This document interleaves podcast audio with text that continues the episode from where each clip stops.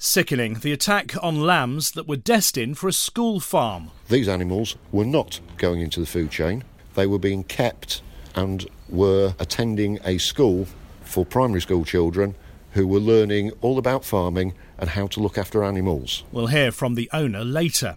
Jerome has the latest grain report, and it's not been a great week, as we'll reveal soon. But first, a new farm minister, but the same Brexit uncertainty. The week in agriculture. This is the Farming Programme with Sean Dunderdale. Good morning. Yes, let's start with Brexit. It's uh, another important week, aren't they all, with that vote back in Parliament on Tuesday.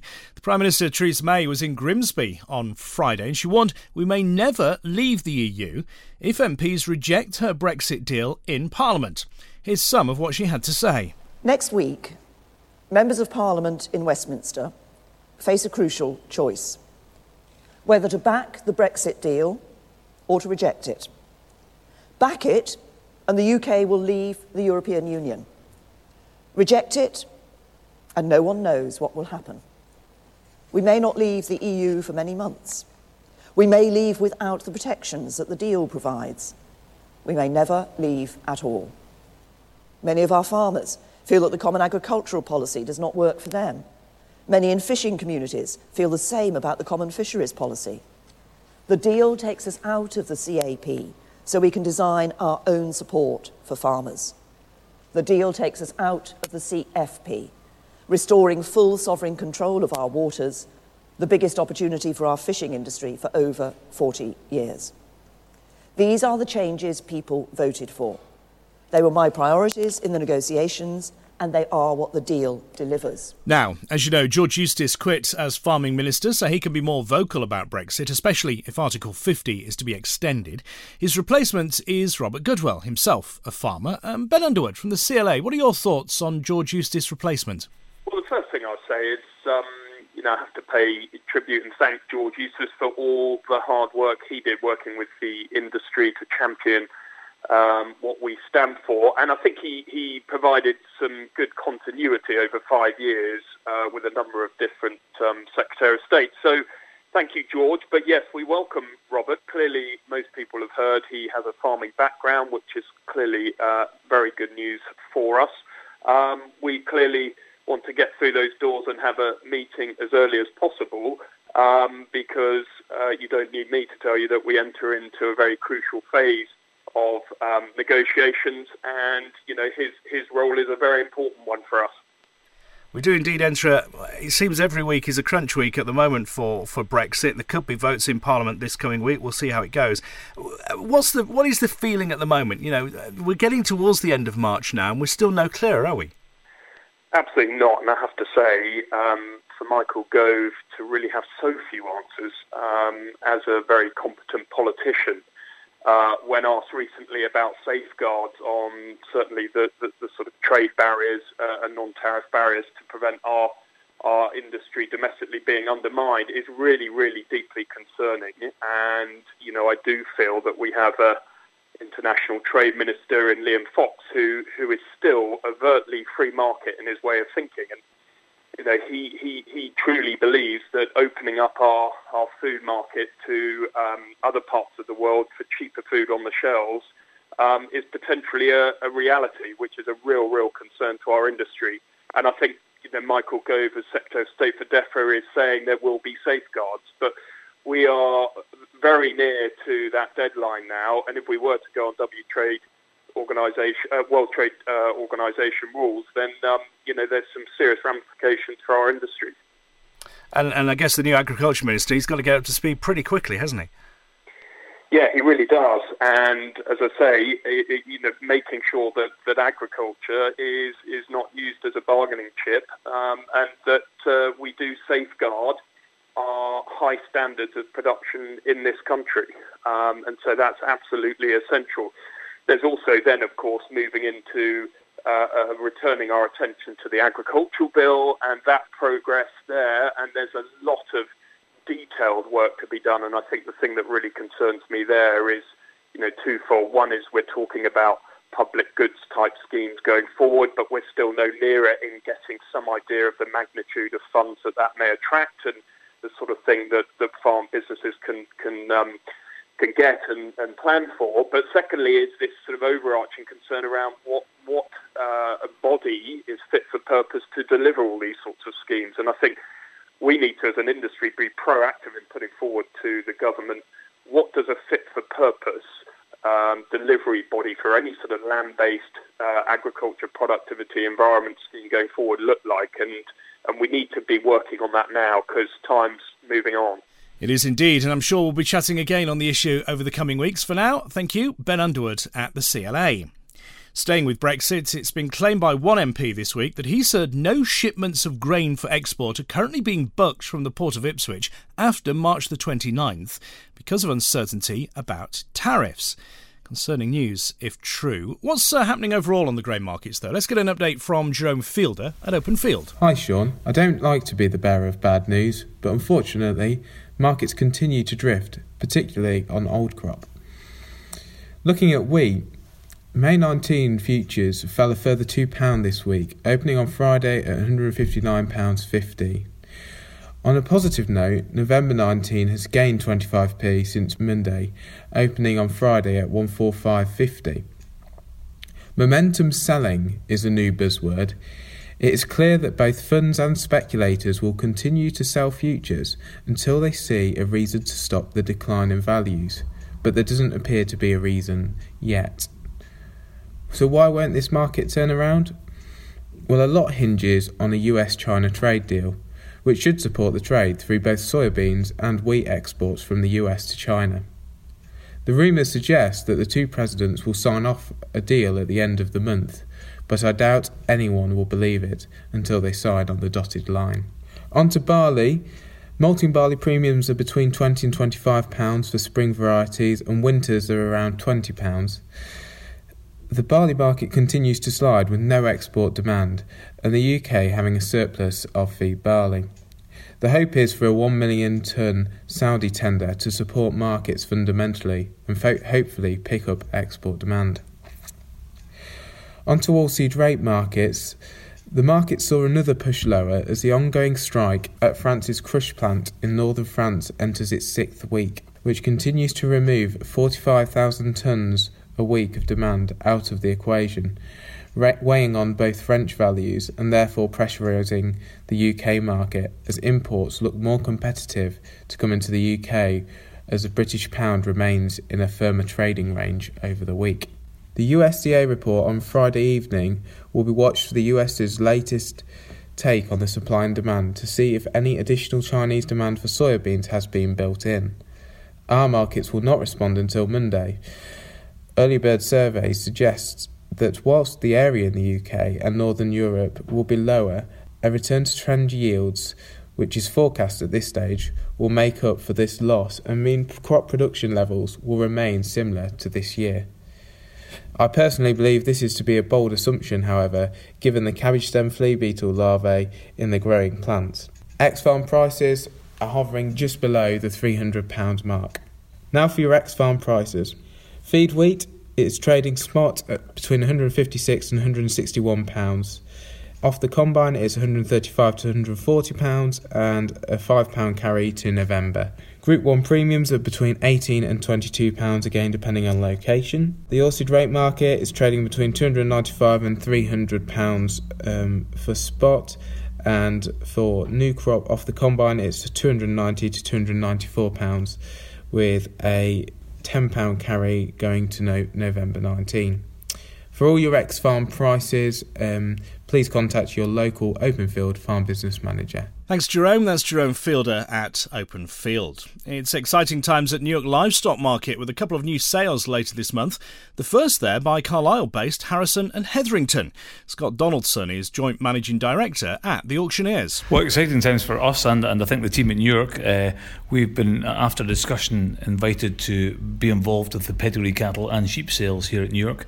Uh, I think just through our involvement at Carlisle uh, with operating pedigree sales uh, at our centre there. So, um, which we are really quite excited about. Well, tell us a little bit about the sales coming up then. Well, what we've got coming up first is the English Premier Show and Sale, which uh, is going to consist of about 113 males and females, uh, and that's on the 23rd of March. Saturday 23rd. Uh, so that's mainly British Simmental cattle, uh, Lincoln Red cattle, and Salers cattle. So uh, just a great opportunity to get a kind of mixed breed sale to kick us, kick the, the connection between York and H and H off, and uh, something we're looking forward to. And how, how is trade at the moment? Well, trade is, uh, I think, the whole of the farming industry is waiting to see what happens on the 29th of March, if, if not mm. after that. And uh, so I think there is a little bit of uncertainty. But in farming and, and livestock production, everybody's got to just keep going because you can't stop and start. And I think that's the general feeling of the livestock industry, where we've got to just keep moving things forward. And from that point of view, it's fairly positive. And, and up in Carlisle, how are things there at the moment? Yeah, well, yeah, it's uh, again, uh, you know, big big dairy area, big mm. suckler beef area, big sheep area, and uh, and and again, people are just getting on with their, their daily routine. Uh, it's uh, it's we've not had the beast from the east this year, so that's been a great benefit to us. It's been a good autumn and and, and an easy winter so far, so people are fairly upbeat, really. What about numbers for this sale coming up? Are you looking okay at the moment? Yeah, we're, we're pleased with this. I mean, obviously, this is part of uh, this is the first sale of part of a new operation, a new uh, uh, combination, new partnership, if you like, and um, and, and, we're very pleased with the numbers. Uh, we hope to develop more sales and, and more numbers as uh, as we get into gear. So you say you got the, the sale on the 23rd, then you got one on the 30th as well? The 30th, yeah, Saturday the 30th, which uh, is a Limousin sale and involves Limousins, British Blues, and uh, and some commercial cattle as well. Uh, which again, the entry is looking well. Um, we're, we're quite quite happy with that, really. Scott Donaldson there from Harrison and Hetherington Auctioneers. That first sale is a week next Saturday, the 23rd. Last Sunday, we were discussing the problem of sheep worrying, attacks on sheep by dogs and careless owners. Well, I'm afraid this week we must discuss an attack not by dogs, but by people. This time last week, Hull Farm at Messingham was coming to terms with the fact that three of their lambs and a sheep had been stolen, killed, and their remains then dumped on the road opposite. They were only four weeks old and had been bought for a school farm where children could feed them. Jamie Quinn is the owner. He's been speaking with Lily Keane. Um, I got a call from Humberside Police about 7:30 on Saturday morning, asking me if I'd got any sheep missing. Um, came down to the farm and checked and found that one of our pedigree Lincoln Longwool sheep and three what we call cade or orphan lambs had gone missing. Um, and met with a farming neighbour of mine who told me that they'd found the remains of these four animals on his property and that his property had been broken into so they could use his land to viscerate these animals. So, how many lambs were taken and killed? Three. And how many lambs did you have? Three. so that's all of your lambs then, isn't it? So I mean, when you you know came down and saw they were missing, how did it make you feel? Um, first of all, it was panic. Where were they? And then obviously once I'd met up with my neighbour um, and seen what had been done to these four-week-old creatures. Um, anger, um, a lot of anger. It's the disgusting, vicious way that these these lambs would have gone running up to these people because being uh, orphan lambs, they associate people with food, um, and it's that betrayal of trust, and then them being taken away and basically killed in a completely brutal manner with no regard to animal welfare, which is what should happen if an animal is going into the food chain. These animals were not going into the food chain, they were being kept and were attending a school for primary school children who were learning all about farming and how to look after animals. And I mean, how important is it that you're able to teach children about, you know, your trade? Well, farming um, there is a disconnect between the, the consumer and the farmer. Um, I think it's absolutely vital that children learn from as soon as they can where their food comes from, what a lamb looks like, what, what a cow looks like, how big they are, how to interact with them. Because farming, you know, we're, we're all getting a little bit old, and apparently there is a shortage of youngsters coming into the industry. And if we can by going and spending time with these pe- children, you never know. We might, we could be firing up and planting the idea that once they leave school, they want to come into our industry. And what's the general reaction being like then from people that you know? I suppose everyone's just shocked and upset equally. Shocked, upset. Um, the farming community have rallied round. Um, somebody that I know has offered to replace the lambs, so at least we can get that side of things running again. Um, but I've got to speak to the ministry because rather than having the lambs down at the farm, I'm looking at them basically living in my garden at home where they will be safe. And, you know, just finally, are you worried about your other livestock here or? I'm getting concerned that if they're taking sheep and lambs, and we've also had a few, um, our chickens go as well, um, are they going to up the ante and basically come in and tr- tr- try and take one of the calves um, because they really don't care. All they're after is some some form of gratification, um, and obviously with the animals that we've got here, where we're spending a lot, where we spent a lot of time and money um, over the past two years when I started in farming, um, building up a herd of well-bred, well-handled, quiet animals. Um, they're an, they are an easy target. Jamie Quinn there with Lily Keane on that sickening attack on lambs on his farm. Sean Sparling will update us on agronomy in a moment. First, Sean, what did you have to make of uh, what's happened on Jamie's farm there? Yes, good morning, Sean. Do you know, I am absolutely devastated by what I have just heard because I didn't know these lambs, but I've grown up with animals and I've grown up with sheep, and I know that cade lambs, tame lambs, are the most trusting, wonderful, happy, joyful little creatures you will ever wish to meet. And to think that some, I can't use the word I want to use, but to think that these idiots, these scum, have taken those lovely little creatures and done this to them on the side of the road. It's absolutely, I'm I just can't express what I'm feeling. And I really hope that the police do everything they can possibly do to catch these people because we want them naming and shaming and their faces want to be across every newspaper and television station. We want to know where they work. We want to know why they did what they did. And because there's no place for people like this in a modern society, an animal loving society, I'm absolutely disgusted by what I've just heard. Um, anyway, that's a good start for the agronomy bit, isn't it? I apologise for that. Um, but I, I, can't express my disgust and contempt for these people enough. Right, anyway, moving on to agronomy. Let's start with oilseed rape. I said last week I thought we were witnessing the beginning of the end of oilseed rape growing in the east of the UK, and I absolutely stand by that because unless we get some major advances in insecticide technology and they bring out an insecticide which means we no longer have to rely on our enforced use of pyrethroid to control cabbage stem flea beetle, then things aren't going to change. Because what we've done in the last six years since the moratorium on neonicotinoids came out is we've had to use pyrethroids to control the pest and we have now selected out the resistant population which is largely uncontrollable. And that's where we've got to now.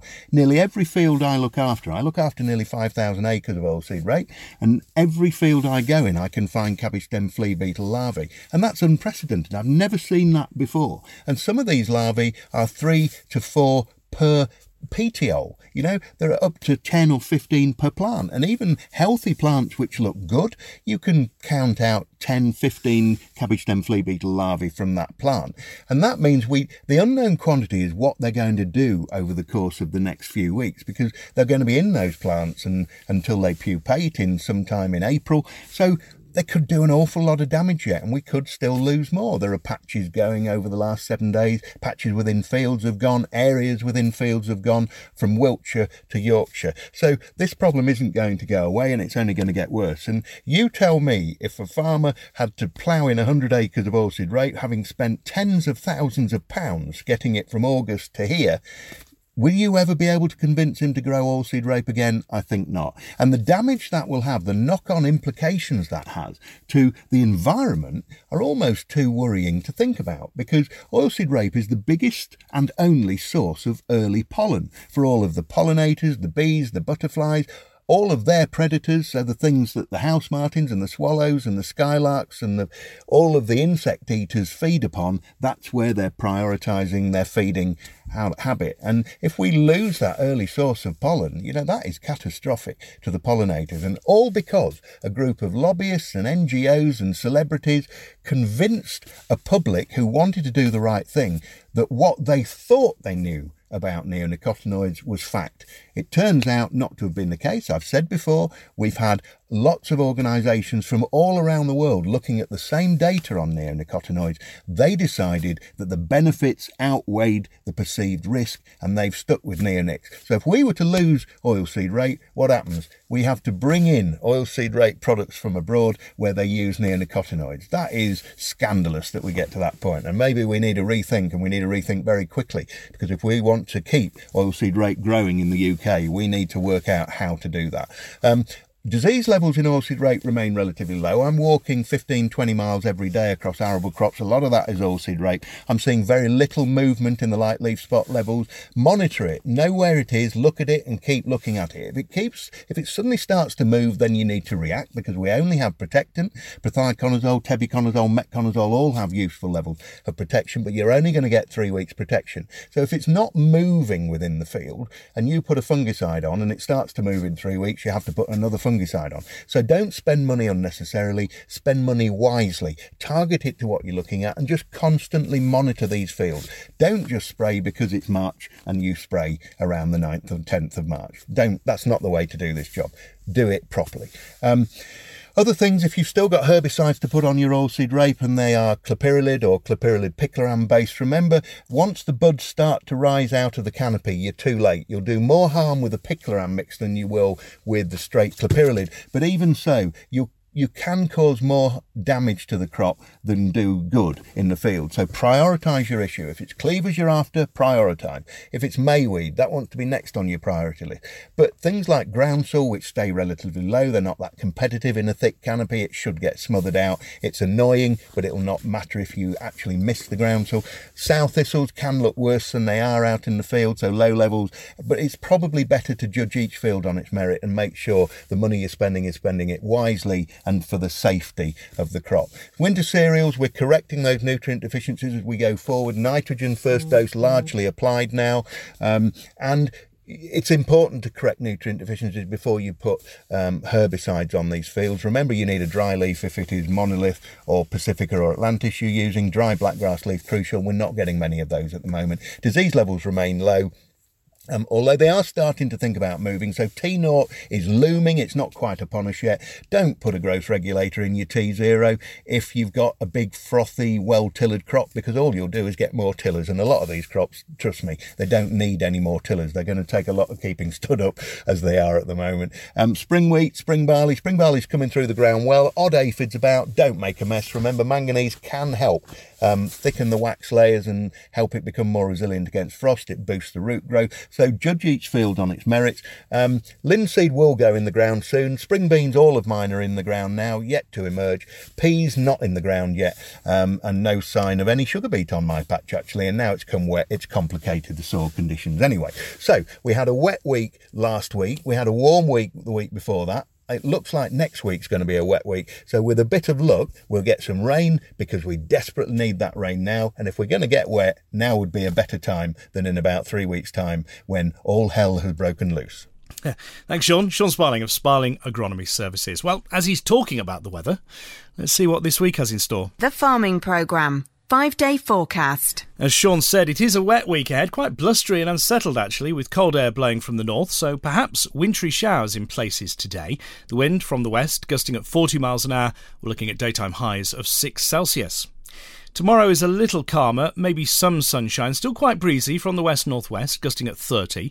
Tuesday, further rain is forecast. Heavy in places, the wind from the south, gusts of 50 miles an hour. And it really stays unsettled through the rest of the week as well. Quite uncertain as to just uh, how wet, how windy it might be. Uh, that's where our hourly forecasts come into play. Generally, looking at highs of around 6 to 8, overnight lows of 3 or 4 Celsius. That's the forecast. Now, if you farm cattle, you might be interested in an event taking place this coming Thursday. That's March the 14th. It's at uh, Market Rasen Golf Club. The TB Advisory Service will be there giving a presentation on what happens should TB spread to our part of the world. Carolyn Vickers Lingard is pulling it all together if you'd like to attend. Her email is Carolyn, that's C A R O L Y N, Carolyn at nlrt.co.uk. Carolyn at nlrt.co.uk. If you uh, haven't got a pen handy, don't worry. Uh, we'll post the address on the at Farming Show Twitter feed, and you can always download the podcast in a short while from the website and uh, get it again by listening to the programme all over again. Uh, all previous editions are there online, and the next edition, well, it'll be here on the radio, same time next week. Until then, take care.